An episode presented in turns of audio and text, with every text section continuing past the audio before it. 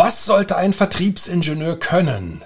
Und was sind die Geheimnisse zum erfolgreichen Vertriebler? Darum soll es heute gehen. Hey, herzlich willkommen im Andreas Klippe Podcast.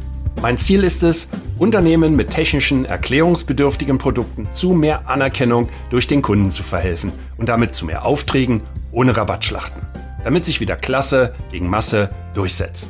Die Erfahrungen, die ich mit meinem Unternehmen für Hochwasserschutz in vielen Ländern sammeln konnte, reiche ich gerne weiter. Zum Beispiel wie hier in einem Podcast. Ja, für gemeinhin sind es ja Vertriebsingenieure, die technisch erklärungsbedürftige Produkte verkaufen. Im allgemeinen Sprachgebrauch nennt man die auch gerne Vertriebler. Ich war ja selber einer und ich mache ja immer noch Vertrieb, auch wenn ich mittlerweile andere Verantwortungen übernommen habe. Aber ich finde, das klingt immer so ein bisschen geringschätzend, so Vertriebler. Naja, der macht da so ein bisschen was. Aber unabhängig davon, wie man die Damen und Herren nennt, und meistens sind es ja Ingenieure, aber ich habe auch sehr gute Techniker erlebt, die gar kein Ingenieurstudium hatten und trotzdem hervorragende Vertriebsingenieure, Vertriebler waren. Ja, also da sind die Grenzen sicher fließend. Also was sind die Geheimnisse und was soll denn solch ein Vertriebsingenieur nun eigentlich können? Und das technische Wissen, das kann schon ganz schön komplex sein. Und ich habe zwei Beispiele heute mitgebracht. Das eine ist noch aus meiner Zeit, als ich für das Schweizer Sulzer Unternehmen tätig war, für Sulzer Chemtech im Bereich Kolonnenbau. Dort werden ja, das machen ja immer noch, Destillations-, Absorptions- oder Kristallisationskolonnen bestückt, vorzugsweise in Raffinerien und in chemischen Betrieben, wie beispielsweise bei der BASF oder bei Bayer und dergleichen, und um Flüssigkeiten voneinander zu trennen. Man nutzt dort die unterschiedlichen Siedepunkte aus und trennt damit die Flüssigkeiten voneinander, indem man verdampft und hinterher wieder kondensiert. So, und alles, was da in diesen Schornsteinen drin ist, die man so beim Vorbeifahren in Ludwigshafen beispielsweise sieht, das ist das, was die Firma Sulzer und gibt ja noch viele, viele andere dabei verkauft. Und ja, ich habe es ja schon gesagt, da geht es um Destillation, um Absorption, Kristallisation. Das sind alles Dinge, die ein Verfahrenstechnikingenieur aus der Vorlesung Thermodynamik kennt. Und da hat man sich dann mit Enthalpien und Entropien rumzuschlagen und weiß Gott noch alles. Und die Frage ist jetzt, was benötigt man? Welches Wissen? Und natürlich sollte man wissen, wie sein Produkt funktioniert. Und es ist immer hilfreich, dort einmal auch dieses Produkt zu erklären, zu üben. Und nicht, wenn man anfängt, man liest sich kurz den Prospekt vor und dann geht man raus. Und das ist auch der Hinweis an alle Geschäftsführer, die mir jetzt zuhören. Ich bin ja selber einer. Wenn Sie einen neuen Vertriebsmitarbeiter einstellen, dann sollte eine der ersten Aufgaben sein, in einer zur Verfügung stehenden Zeit, sagen wir mal vielleicht in 15 Minuten, ja, 15 Minuten ist eigentlich gute Zeit, Ihnen zu erklären, um was es eigentlich geht. Ja, Sie spielen praktisch den Kunden, der sich dafür interessiert, aber so richtig nicht weiß, was man macht. Und jetzt liegt das daran, an dem Vertriebsingenieur, in 15 Minuten in einer freien Rede oder auch mit einer PowerPoint-Präsentation, das überlasse ich Ihnen, das ist jetzt vielleicht am Anfang ein bisschen schwierig, aber darzulegen, um was es geht. Also ich empfehle da sogar die freie Rede, denn dann kann man sich nicht zurücklehnen und sich darauf verlassen, was andere für einen in PowerPoint schon gemacht haben. Ich erinnere mich an meine Doktorprüfung. Dort war ein Teil der wissenschaftlichen Aussprache ein Vortrag und der musste natürlich frei gehalten werden und es waren keine elektronischen Hilfsmittel erlaubt und das Einzige, was man benutzen konnte, waren Papptafeln. Das führte dazu, dass jeder Doktorand am Tag oder an den Tagen vor der eigentlichen Promotionsprüfung in seinem Raum war und einen großen Eimer mit Kleister hatte, ich auch, und Das benebelte einen ganz schön. Also durch diese Dämpfe war man ganz schön im Jam, muss ich ehrlich sagen. Ich habe dann irgendwann das Fenster aufgemacht im Mathematikgebäude an der TU in Berlin und dann flogen mir die ganzen Blätter weg, weil so ein unheimlicher Luftsog war. Also das war auch keine gute Idee. Habe ich das Fenster wieder zugemacht und habe mich dann den süßen Träumen hingegeben, die diese Dämpfe da erzeugt haben, weil dieses Papier auf einen dicken Karton raufgeklebt werden musste. Das waren die Vorgaben. Ich kann ja nicht mit dem DIN A3-Blatt dort hingehen und vortragen. Ich glaube, das waren sogar 2 DIN A3-Blätter. Wir haben das auf DIN A2 gemacht. Und demzufolge lief diese Prüfung ab. Und man muss das ja jetzt nicht von einem neuen Vertriebsmitarbeiter verlangen, aber der sollte schon relativ frei die Sachen einmal zum Besten geben. Man kann auch noch eine andere Sache machen. Das sind dann so diese 3 Stufen, in denen man einfach sagt, pass mal auf, stell dir mal vor, wir stehen jetzt zusammen in der Kantine oder bei einem Empfang, noch besser, bei einem Empfang, sagen wir mal Botschaftsempfang oder Empfang der Handelskammer, machen wir es mal nicht so kompliziert, Empfang der örtlichen Handelskammer. Und man steht da praktisch mit seinem Tablett und will sich da was zu essen holen oder auch ohne Tablett. Bei solchen Empfängen normalerweise gibt es ja kein Tablett. Und dann ist jemand vor einem und man kommt ins Gespräch, er sagt, ach, wer bist du denn? Und jetzt hat man die Chance, seinen Elevator-Pitch loszulassen. Und das könnten sie einmal üben und sagen, pass mal auf, ich bin jetzt der vor dir steht in der Reihe und wir kommen irgendwie kurz ins Gespräch, weil wir uns hier gerade über die Qualität der Brötchen unterhalten oder die Auswahl des Salates. Sagen wir, wer bist du denn eigentlich? Was machst du denn hier? So, und jetzt muss die kurze Aussage kommen. Und dann kann man es noch eine Stufe höher treiben und kann sagen, naja, hinterher bei der Kaffeepause später trifft man sich nochmal. Und dann könnten Sie als Geschäftsführer ja dem Vertriebsmitarbeiter sagen, du vorhin, das war ja interessant, was Sie mir da gesagt haben, als wir uns heute früh getroffen haben beim Mittagessen. Ich würde da gerne noch mal ein bisschen mehr wissen. So, und jetzt legt der einen nach. Also am Anfang hat man vielleicht so 20 Sekunden Zeit zu reden, maximal. Und jetzt darf man vielleicht schon mal so 1, 2, 3 Minuten reden. Ja, und dann können Sie noch einen oben rauflegen und dann sind Sie bei Ihren 15 Minuten. Ja, das ist dann aber eher so dieses Gespräch, ich sage mal, was man mit seinen Freunden vielleicht in der Kneipe führt. Also wo man eigentlich relaxed sich gegenüber sitzt und dann anfängt zu erzählen. Und das ist eigentlich das, was Sie als Vertriebsmitarbeiter mitbringen müssen, dass Sie erzählen können in einer unverkrampften Art und Weise. Die Gegenüber wollen nicht belehrt werden. Natürlich, wenn Sie in der Technikabteilung eines großen Chemieunternehmens sind, als Beispiel, oder eines Automobilkonzerns, und da geht es um Technik, dann geht es um Technik. Das ist klar. Aber wir reden ja hier vom Vertrieb. Wir reden ja hier davon, ein Projekt auf die Beine zu stellen. Und das ist mal ganz was anderes. Also, ich sagte ja, ich war bei Sulzer unterwegs und habe diese Kolonneneinbauten, strukturierte Packungen nannten die sich unter anderem, ne? Das ist das, was in den Kolonnen drin ist, verkauft. Und da habe ich es folgendermaßen gemacht. Natürlich habe ich Projekte vorbereitet. Das war ja meine Aufgabe als Key Account Manager für die BASF. Und wenn es dann um Details ging, in der Destillation oder einer Absorption oder in der Kristallization, dann habe ich mir die Spezialisten dazu geholt. Ne? Und bei der Kristallisation, die kam aus Liechtenstein, das war ein bisschen ausgelagert von Sulzer.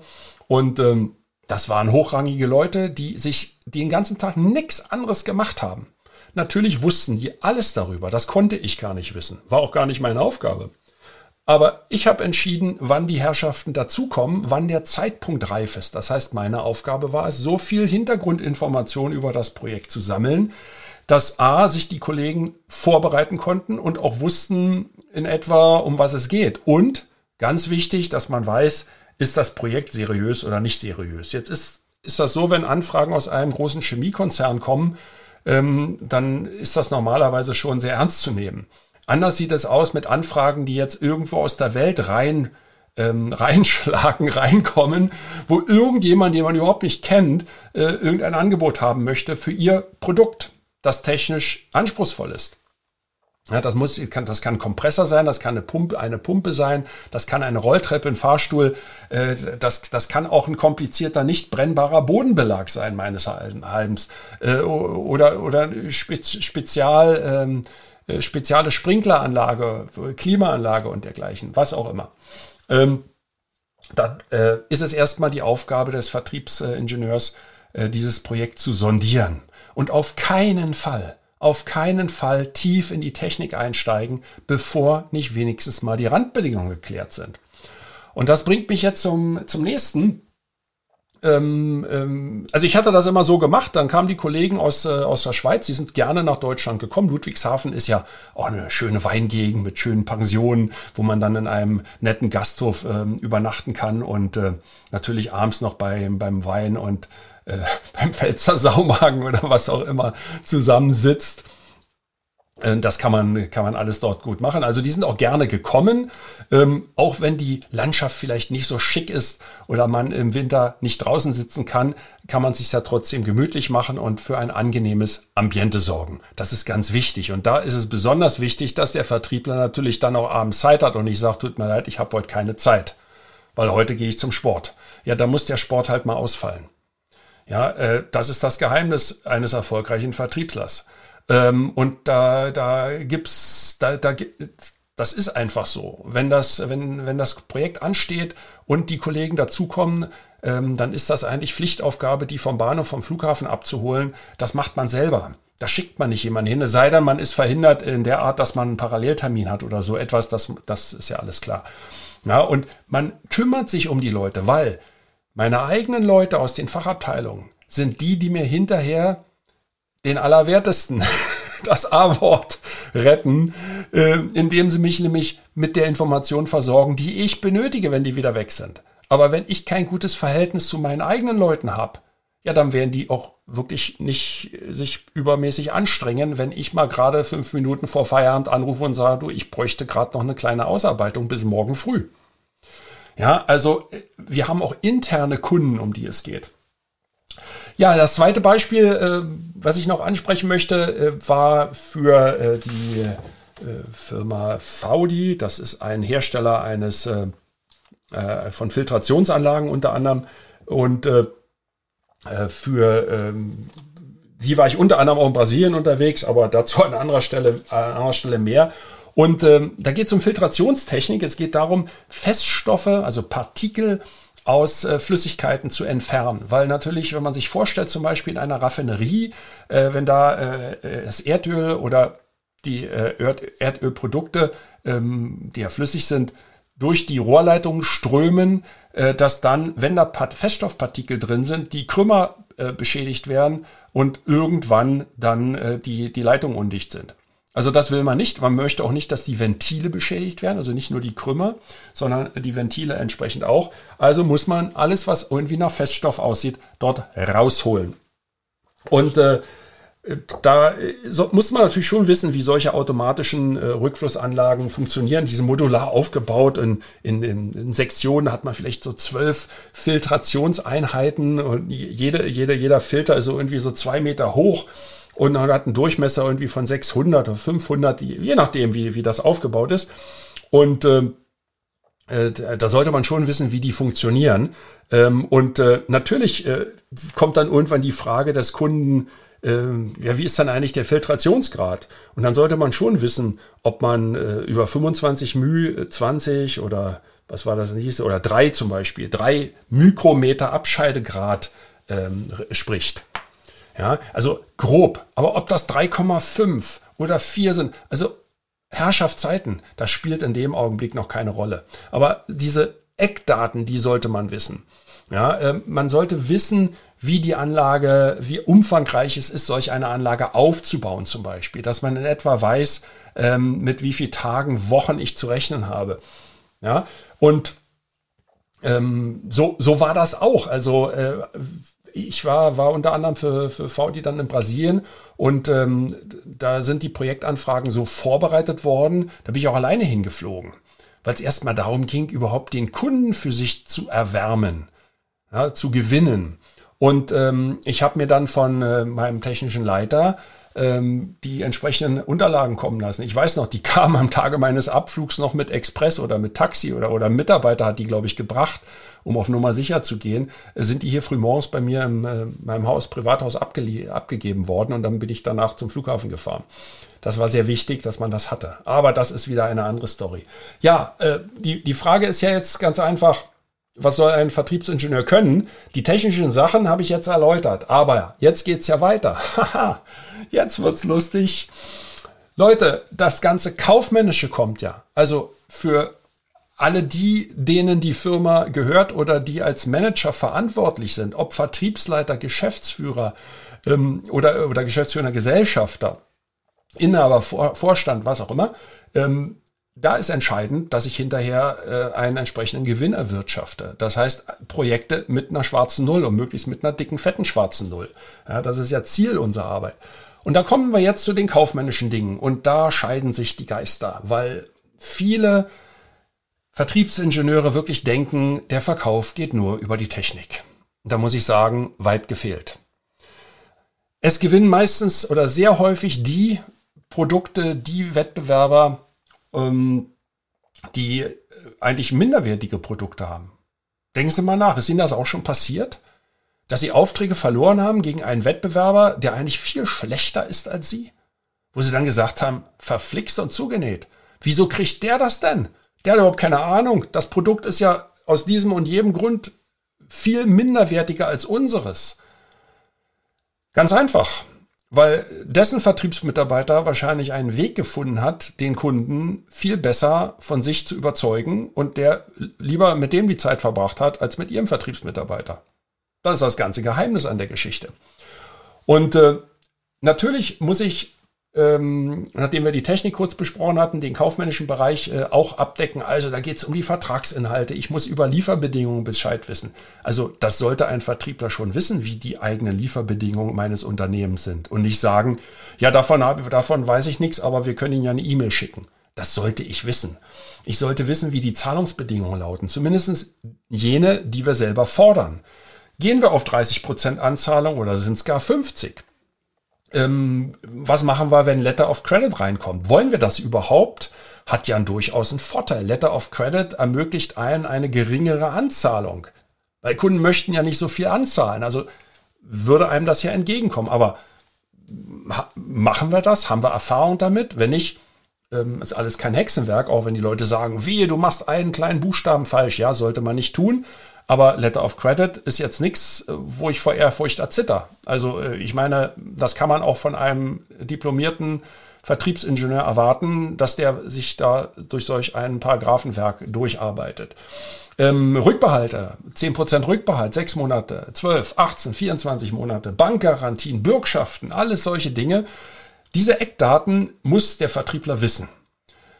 Und das gibt ihm auch die Sicherheit, darauf aufbauend die Gespräche zu führen. Weil nur wenn ich weiß, wie auch diese Zahlungsbedingungen wahrscheinlich lauten werden, kann ich meinen Preis entsprechend anpassen. Und ich habe noch eins, ich muss das Risiko, dass die letzte Rate nicht bezahlt wird, gerade im Ausland, auch noch mit einkalkulieren. Das haben wir hier alles in der EU nicht. Das haben wir auch meistenteils in Amerika, Kanada nicht oder Australien.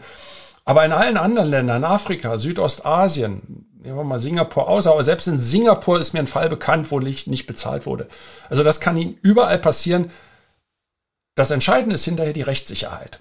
Und das muss ich wissen. Ich muss wissen, wie hoch ist mein Ausfallrisiko, damit ich das mitkalkuliere. Man sagt dann immer so, ja, die 10%er, die kalkulieren wir rauf. Ja, aber dann wird Ihr Produkt von 100.000 auf 10.000 schon erhöht. Geht alles. Wechselkursschwankungen. Wir hatten mal eine Anfrage aus Indonesien, da haben die gesagt, in indonesischen Rupien sollen wir bitte anbieten. Da habe ich erst mal geguckt, wie da der Wechselkurs liegt und wie der schwankt. Ja, mein lieber Herr Gesangsverein, also vietnamesische Dong, das ist ja alles schön und gut. Ich glaube, ich weiß jetzt gar nicht, habe gar nicht geguckt, aber ich glaube, für 21.000 Dong, das ist irgendwie ein Euro, da gibt es nicht mal ein Bier. Ja, also da sollte man sich nicht drauf einlassen. Und wenn das ein absolutes K.O.-Kriterium ist, was ich noch nie erlebt habe, dann gilt es genau über diese Punkte zu sprechen. So, das waren die kaufmännischen Dinge, die Grundsachen.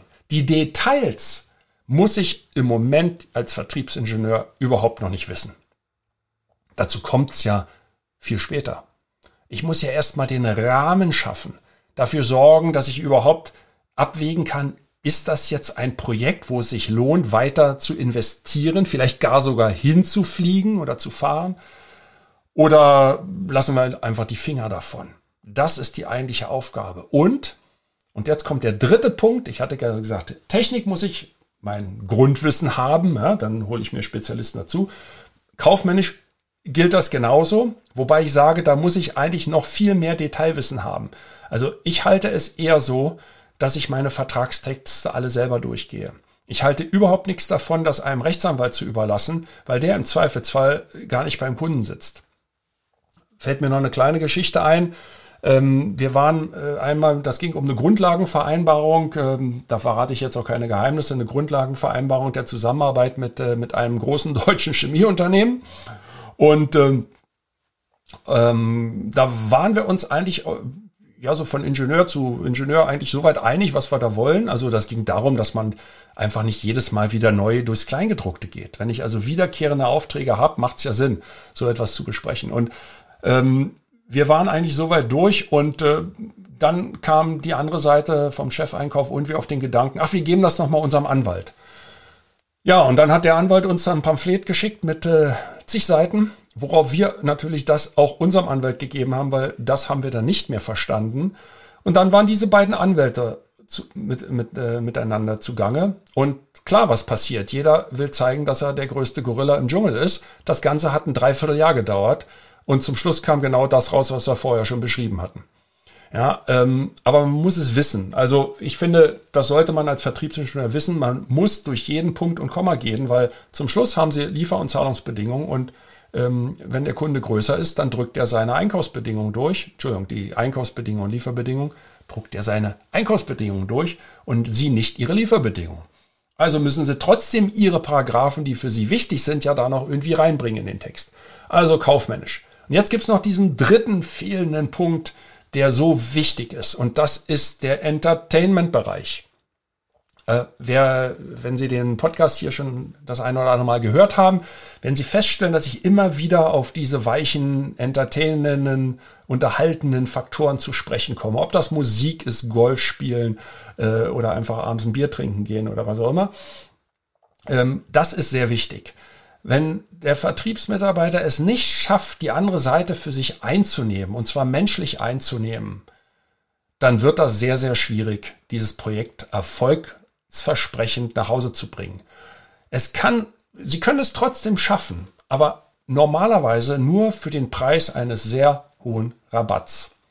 Und Nachlässe wollen wir ja nicht geben. Ja, das wird in dieser Reihe auch behandelt, wie man es einfach schafft, ja, erklärungsbedürftige, hochwertige Produkte ohne Rabatte zu verkaufen. Das ist das, was ich mache. Ich gebe so gut wie nie einen Rabatt. Wir machen das ganz anders.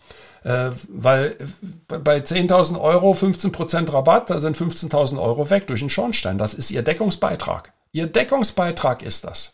Ja, also wenn Sie, sag ich mal, 30% Marge haben, 30.000 verdienen, sind 15.000 weg, also haben Sie nur noch die Hälfte. Müssen Sie gleich noch ein Projekt verkaufen. Ja, das geht sehr, sehr schnell und gerade Vertriebsleute, die neigen dann schnell dazu, mal hier einen Rabatt zu geben und da einen.